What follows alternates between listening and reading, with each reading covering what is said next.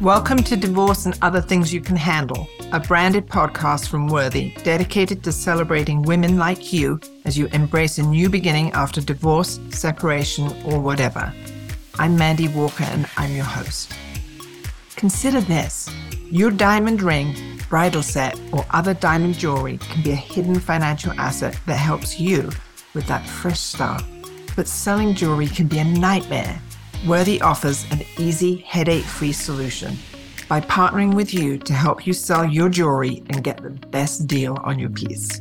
Our quick and easy process means less work for you and more money when you sell, all done from the comfort of your home. Visit worthy.com to learn more.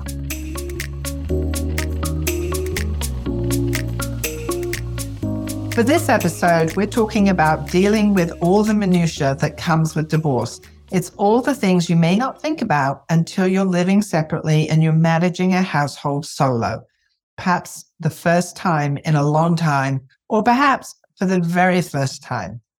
On top of the divorce itself, it can be overwhelming, exhausting, and frightening. Everyone will tell you that it will all work out, that you will make it through this.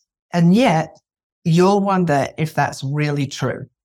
It's called the year of the first. And here to talk to us about how to make it through that with your sanity is my guest, Dawn Dais. Dawn is an author and has several books published in the series The Shit No One Tells You About. Her latest book is about divorce, a guide to breaking up, falling apart, putting yourself back together. Welcome, Dawn. Thank you for having me. It's a pleasure. And um, prepping for the show, I was thinking about my own experience, which was quite some time ago now. But one of the areas that hit me pretty hard and pretty quickly was being responsible for everything in the house. And um, I can laugh now, but light bulbs, why uh, is every single light bulb different? Smoke detectors, why do batteries always start at, fail at 2 a.m.? Why does everything seem to break? Like I remember the garbage disposal that starts to leak and is dripping in the basement. I remember like my kids one night calling me and said, Are you on your way home, mom? And my kids were 14 and 12 at the time. I said, Yes, why? She said, and they said, Well, there's water coming out of the lights in the kitchen. Oh. Um, that's never that's never good. so it, it's like I just like looking at your book and thinking about that, I had all these flashbacks back to those sort of experience. Did you have something similar? What do you do? Eh, yeah, I think everybody does. I think every, in every relationship, there's a natural sort of delegation of tasks, right? That's it just kind of happens. And yes. that's a good thing. And you do this, I do this, or whatever. And a lot of times you don't even realize all the stuff your partner's doing until they're not there anymore and you're like oh crap. Like i have to do all this stuff. I have a chapter in the book called the learning curve because it's like you have to learn all this stuff that just wasn't on your to-do list. And it and it what it ends up being is like the minutia of divorce is where you get caught up and where things start feeling really heavy because it's just so much stuff. Like you have to deal with you know lawyers and custody schedules and therapy and all this big stuff. And then this little stuff like your freaking fire alarm beeping and you're and you can't figure out. And I'm hearing impaired. And so my fire alarms or my smoke detectors I don't even yeah actually it wasn't my smoke detector. Turns out it was a CO2 monitor but I am going I can't really hear where noises are coming from because I just I have these hearing aids and stuff. So I'm standing like beneath every single smoke detector in my house. And it was during covid. So like I couldn't just it had people come over to like help me with this. And finally, I'm like, oh my gosh, some like my buddy, I said, just please p-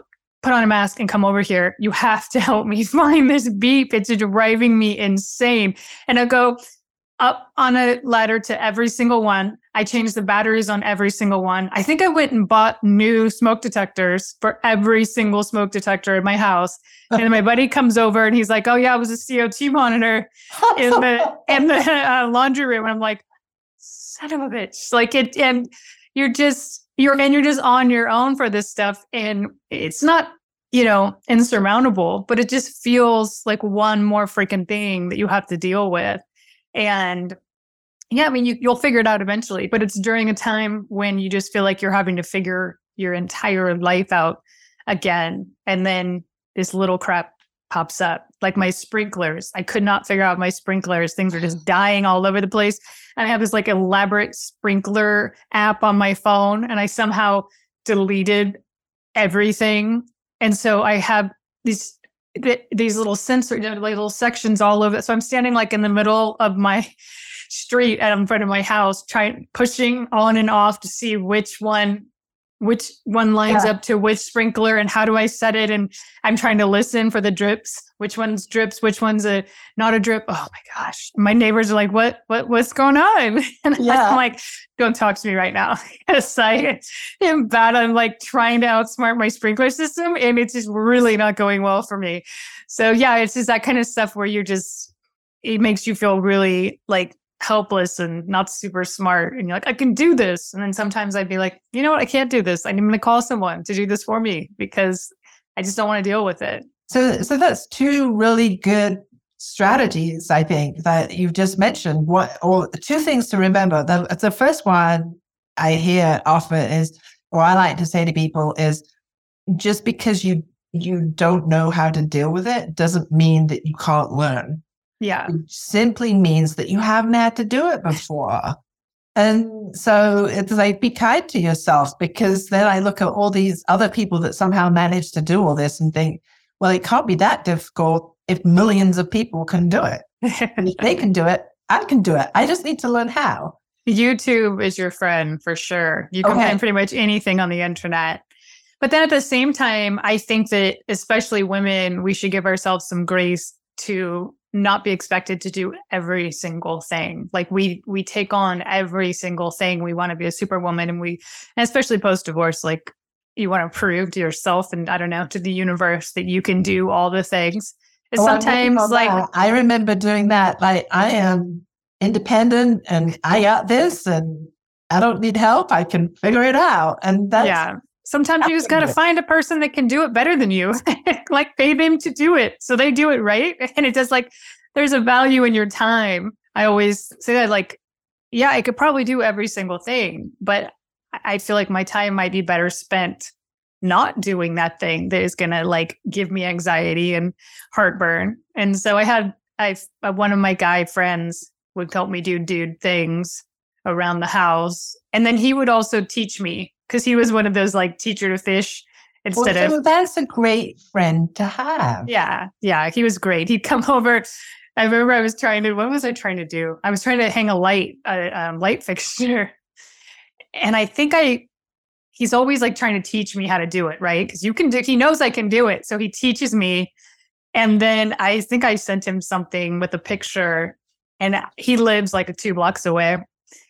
and like 30 seconds later, I hear knock, knock, knock, knock, knock. Because he's like, You haven't turned off the electricity. You're going to zap yourself. Like, he's like, Stop, just stop. Because he's trying to like walk me through it. And I didn't do it right. And I'm like, I can do this. He's like, You're going to blow yourself up. That just, just calm down. We have to do the right steps. But it was very cute because he wants me to learn, but then also doesn't want me to blow myself up in the process. So it's nice to have friends like that. Absolutely. So reaching out to friends is is a great strategy, and I think sometimes, and I know again from firsthand, I I didn't want to do that. I felt, and I'd love to know your take on why we don't like to ask for help. I think sometimes it's because we feel embarrassed that we don't know how to do it, or you feel that it's going to create a, a debt. yeah. Whoever comes to help you. I think in general, we don't. I know I don't like to ask for help, and in divorce, I think it becomes important to ask for help, not just for things around the house, but just you're going to need help. Coupling.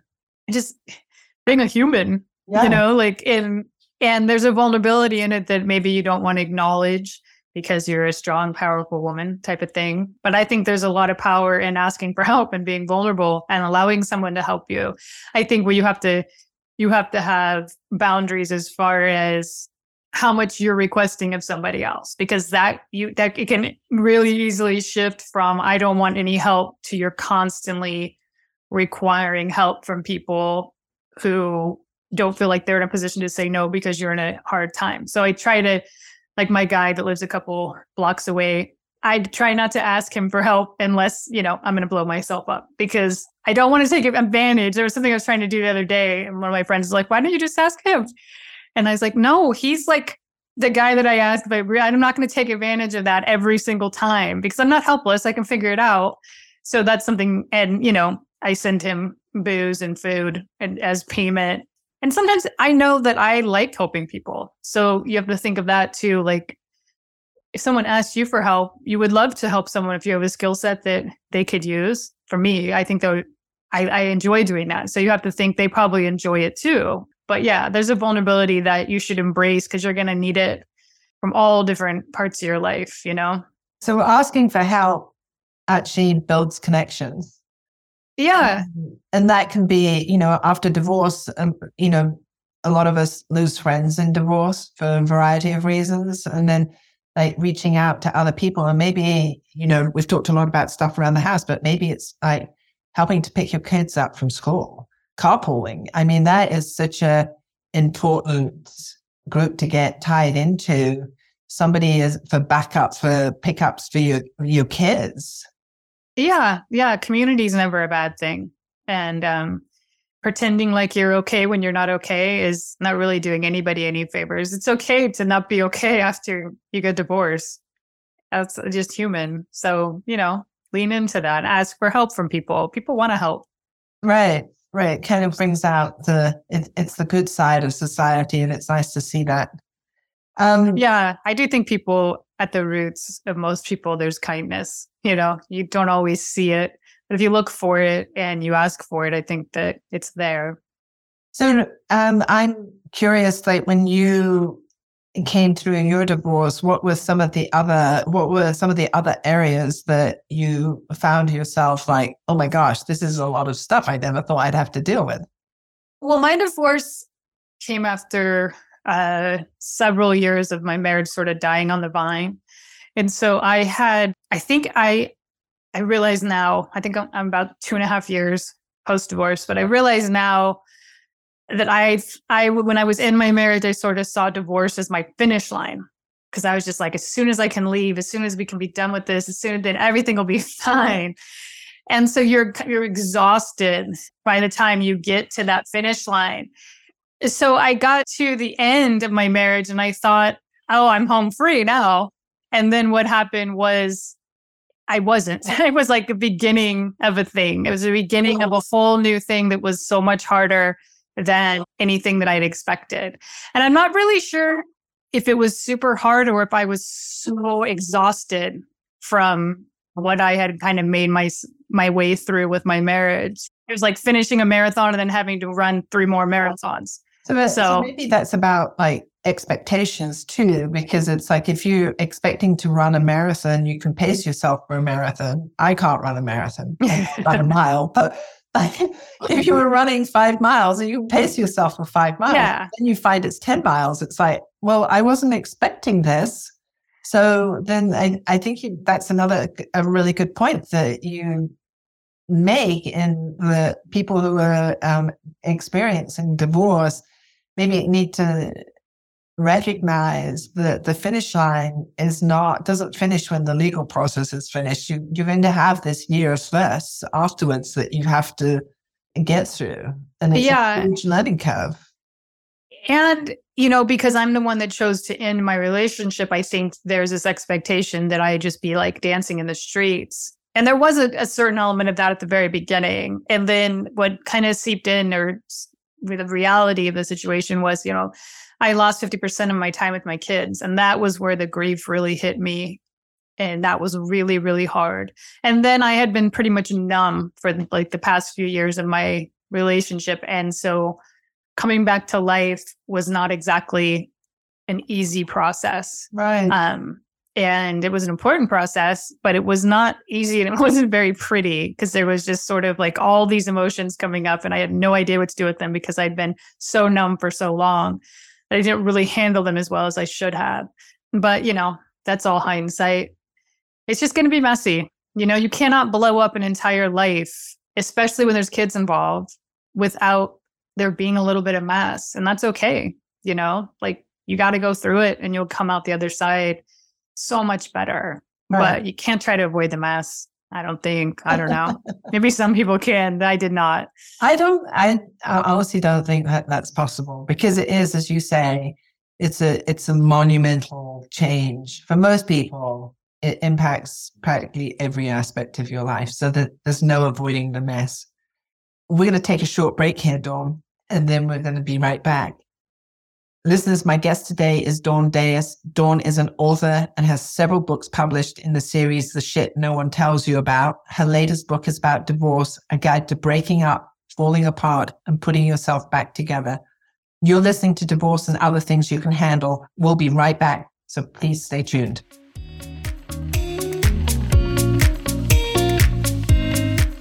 Moving past divorce is hard enough without your old engagement ring staring you in the eye every time you open your jewelry box. With Worthy, you'll find a selling partner who will help you transform your ring from a symbol of the past to a financial asset to help you start fresh. Worthy takes care of everything from insurance coverage to secure shipping, professional grading, and more. So when you're ready to sell, visit worthy.com. We're ready when you are.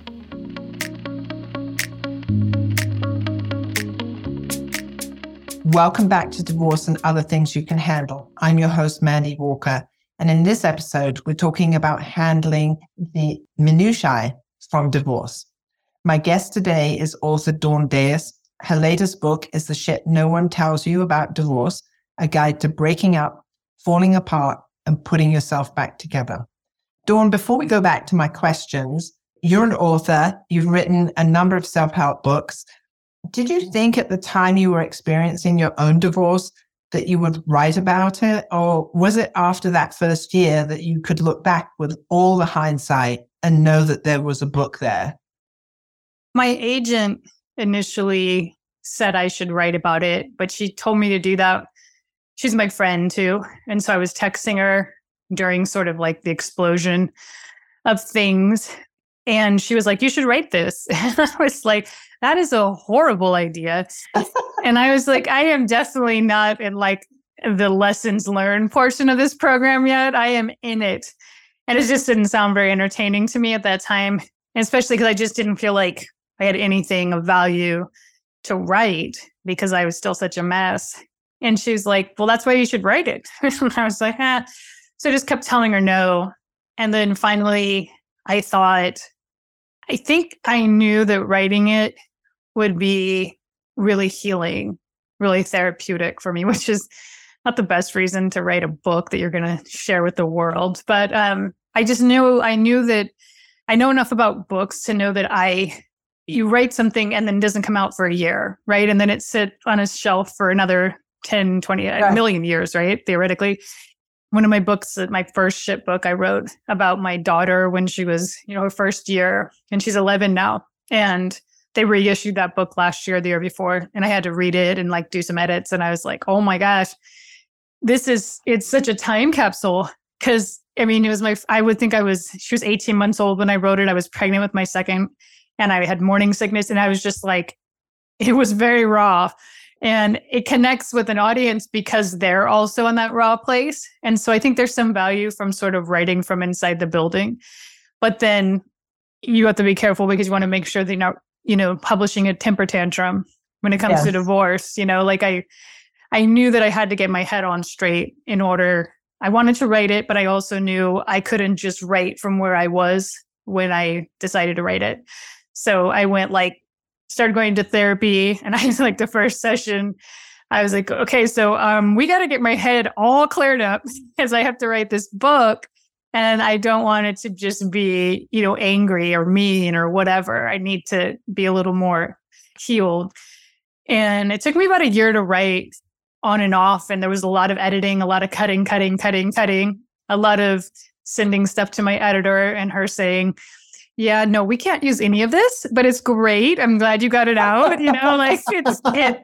And thank God for her because, you know, I, she would read stuff and say, no, like soften this or cut this or take more responsibility here, that kind of thing. So, yeah, I value of having an editor as opposed to self-publishing. I think, or you know, maybe self-publishing, you do have editors, but I think some of the books that I see where people have written about it with the divorce, it is it, it is more of an angry rant, and I think maybe less helpful to people. Well, a bit too personal. yeah, I mean, even if you self-publish, you should have an editor. But uh, yeah, I, I think a lot of it probably had to do with the fact that I have written books before, yeah. so I'm very conscious of I, and I knew I knew enough to know that I was in a certain state of mind that I definitely was not going to be in in a year when it was published. I just you know that you're not going to be the same person, especially when you're going through something like this. You're going to be a complete. And even now, I read it and I'm like, oh, because it's I'm just a completely different version of myself than when I wrote it. But I kind of think of it as like a cocoon period. I I, I wasn't as angry and like I just I wasn't as raw as I had been at the beginning, but I definitely wasn't as, you know, free as I am now. Yeah. It was sort of that in between phase. And when I read it, I'm like, ah, it's a little, it's a little much, but I also think there's some value for the people who are in that same place. You know, I call it the meantime because, like you said, you have friends that'll be like, it's going to be fine. It's going to be fine. It's everything's fine. Like I had friends that were farther along on their little divorce journey mm-hmm. and they were like, it's going to, you guys are going to be fine. Everything's going to be fine.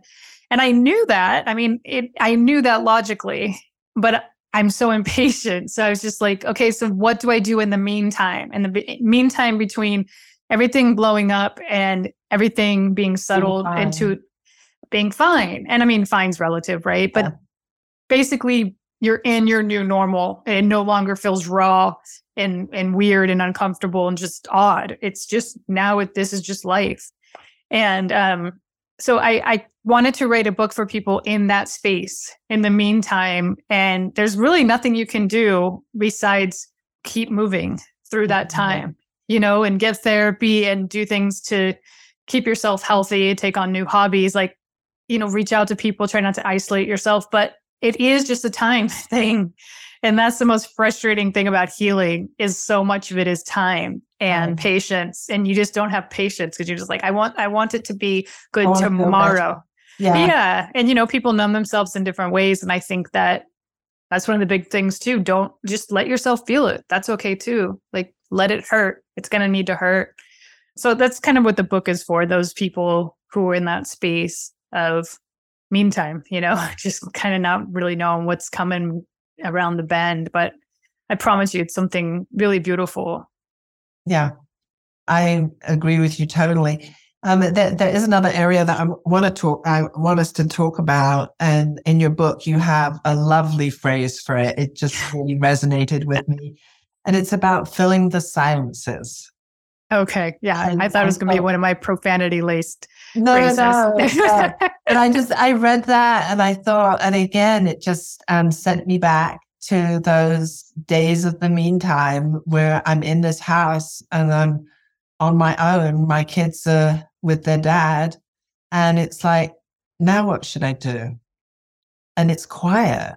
And there's, yeah, it, especially when you had kids, and my kids were a little younger so a house full of kids is loud. I mean, when they're happy, when they're sad, when they're whatever, like kids are just loud little things. And and when they're not there, they're the absence of sound is deafening because you're just not used to it. You've spent a decade, decade and a half with just this noise, this constant noise and activity and life. And it almost feels like the life is gone from the home when the kids are gone. And I think that's the trick, right? Is bringing life back to yourself that's independent of those kids. And it feels really foreign and really not okay because they're your life, right? But and you and you being used to taking care yeah, of them 24 7 that's the gig and when i left my marriage it was covid it was like june of 2020 so not only did I love and care for these kids, but it was like 24 hours a day, like literally 24 hours a day. We were all just hanging out because there was pandemic. And so it's kind of been ingrained in us to put those babies first. And you kind of built your life around that. And then when they're gone half the time, you're like, how, who am I without them? And it's so freaking quiet. And the, the dichotomy of divorce with kids is that when they're gone, your heart absolutely shatters. But then the other side of that is when they're gone, you get to start rebuilding yourself in these beautiful ways that you've kind of lost, not only because of a bad marriage, but because you've been buried in kids for however long. So you get to like say, okay, I cannot, there's nothing I can do for them. So what can I do for me now? And then you become this great version of yourself, not only for you, but for your kids. Like I'm so much better for them 50% of the time than I ever was 100% of the time because I'm just happy and I'm whole, you know, and we can all feel it. And um, that's really interesting that you would, you'd say that. And do you, do you think your kids noticed that? Yeah. Yeah, they do. It's, it's night and day. And that's unfortunate because, you know, I stayed as long as I did because I didn't want to be away from them and I wasn't doing them any favors by staying in an unhappy relationship just so I could be with them. Like when I say it like that, you're just like, oh my gosh, it was so selfish to stay and have them living in a home that wasn't happy. They deserve better than that. So you have to come to that realization that in order for them to be in a happy home 100% of the time, I can't be with them 50% of the time. And that's heartbreaking, but it's the reality. And now they're in a home that is happy 100% of the time. My ex has a happy home, I have a happy home, and everybody is now living so much better. And we're modeling happiness for them. And I think that's a really important thing. That's a really important life skill for them. Mean, what were some of the things that you did to fill the silences? Oh, well, at the beginning, everything. Well, it was also COVID, so I couldn't oh, do a oh. lot of like right. going out, you know, it, that made it kind of difficult but you know, I did a lot of like sitting out around the campfire at my friend's house. it, you know, a lot of outside things or going to get coffee outside with somebody. And I said yes to pretty much everything. I tried like a million different hobbies. I was hiking, I was doing tarot card reading, I was doing all sorts of different workout things. And then I found boxing because somebody told me to do boxing, which is so funny because like I am you're no one I'm not going to beat anyone up ever. But it's just this home boxing thing. And so I got the punching bag and I got the, the boxing gloves. And it was amazing. I'm still doing it two years later. There's my therapist said there's something therapeutic in bilateral movement. She has therapy clients that go on bikes and do therapy while they're riding bikes because there's something about bilateral movement that like kind of uh-huh. rewires your brain. And I was like, Okay, yeah, sure. I can see that, but I also just think I really like hitting the crap out of something. Like there there was this I had a lot of rage and I would just beat the crap out of this thing and and there was this like zen and this peace that came after. I think just burning calories and stuff, but I also when I first moved back into my house and it was quiet, I made a point not to busy myself because I needed to get used to this, my new reality you know, get used to being quiet alone. Yeah. And I mean, I, I fill my life with great things, but my kids are not with me 50% of the time. And that crushed me so much that I was just dancing around it for a long time. And I'm like, I needed to sit here and like absorb it and get used to it and be okay with it and and then keep moving. So I did a lot of that too, instead of trying to avoid it, just kind of leaning into it. Talking to the cat a lot the poor cats and dogs like this woman has lost her mind. She knows we can't talk back right? Like she knows that. They still come in when i'm doing zoom calls. They'll come in and just stand and look at me because they're like trying to give me someone to talk to. So like she's just talking to herself now. Oh lord. Go sit there. Yeah so i don't know. What do you recommend in that time well, you know, I think about, um, well, one, you do have to get used to being on your own and be conscious that you're not filling your time because you can't stand time on your own. But I, I think sometimes you could you could think about what were some of the activities that you loved to do before and that you stopped either, you know, when you got married or when you had kids. And those are activities that you loved and you enjoyed. And maybe find ways to go back to those and see if you still have that same lot of those activities. I also really liked, I always felt like because I worked and I had kids and I had a partner and I just, we had a very big life. I never, I always felt like I just was, you know, you're juggling so many balls. I felt like I was dropping like 95% of them. I just always felt very overwhelmed. Like I, Like I just was sucking at everything. So I also like to spend my time without my kids now to like get caught up. Yeah. You know, I do the laundry, I do the grocery shopping. I like I, I got my Christmas presents the beginning of December and wrapped them. Like my kids are like, what are these? I'm like, they're Christmas presents.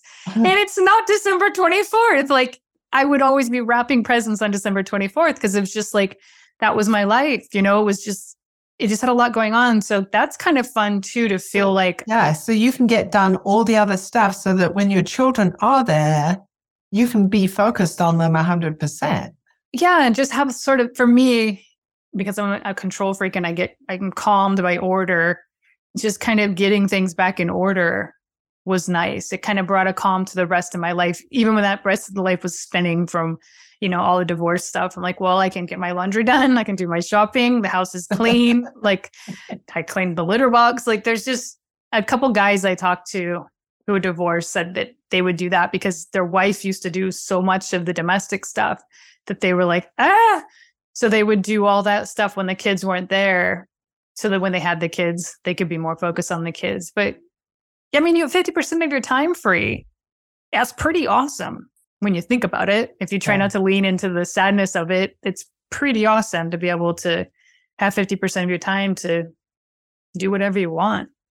So, Dawn, I, I love your perspective on that. You know, our, our time is up. I know that we'd have more to talk about, but I'd encourage our listeners to, to check out your book, listeners.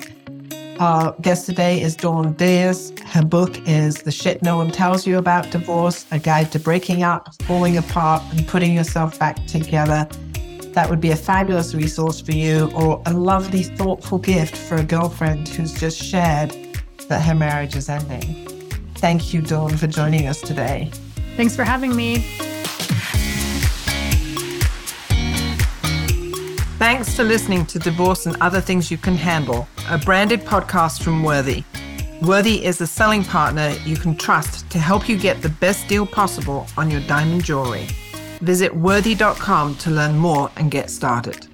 If you have questions about an episode, compliments you'd like to share, or would like to be a guest, please email us at podcast at worthy.com.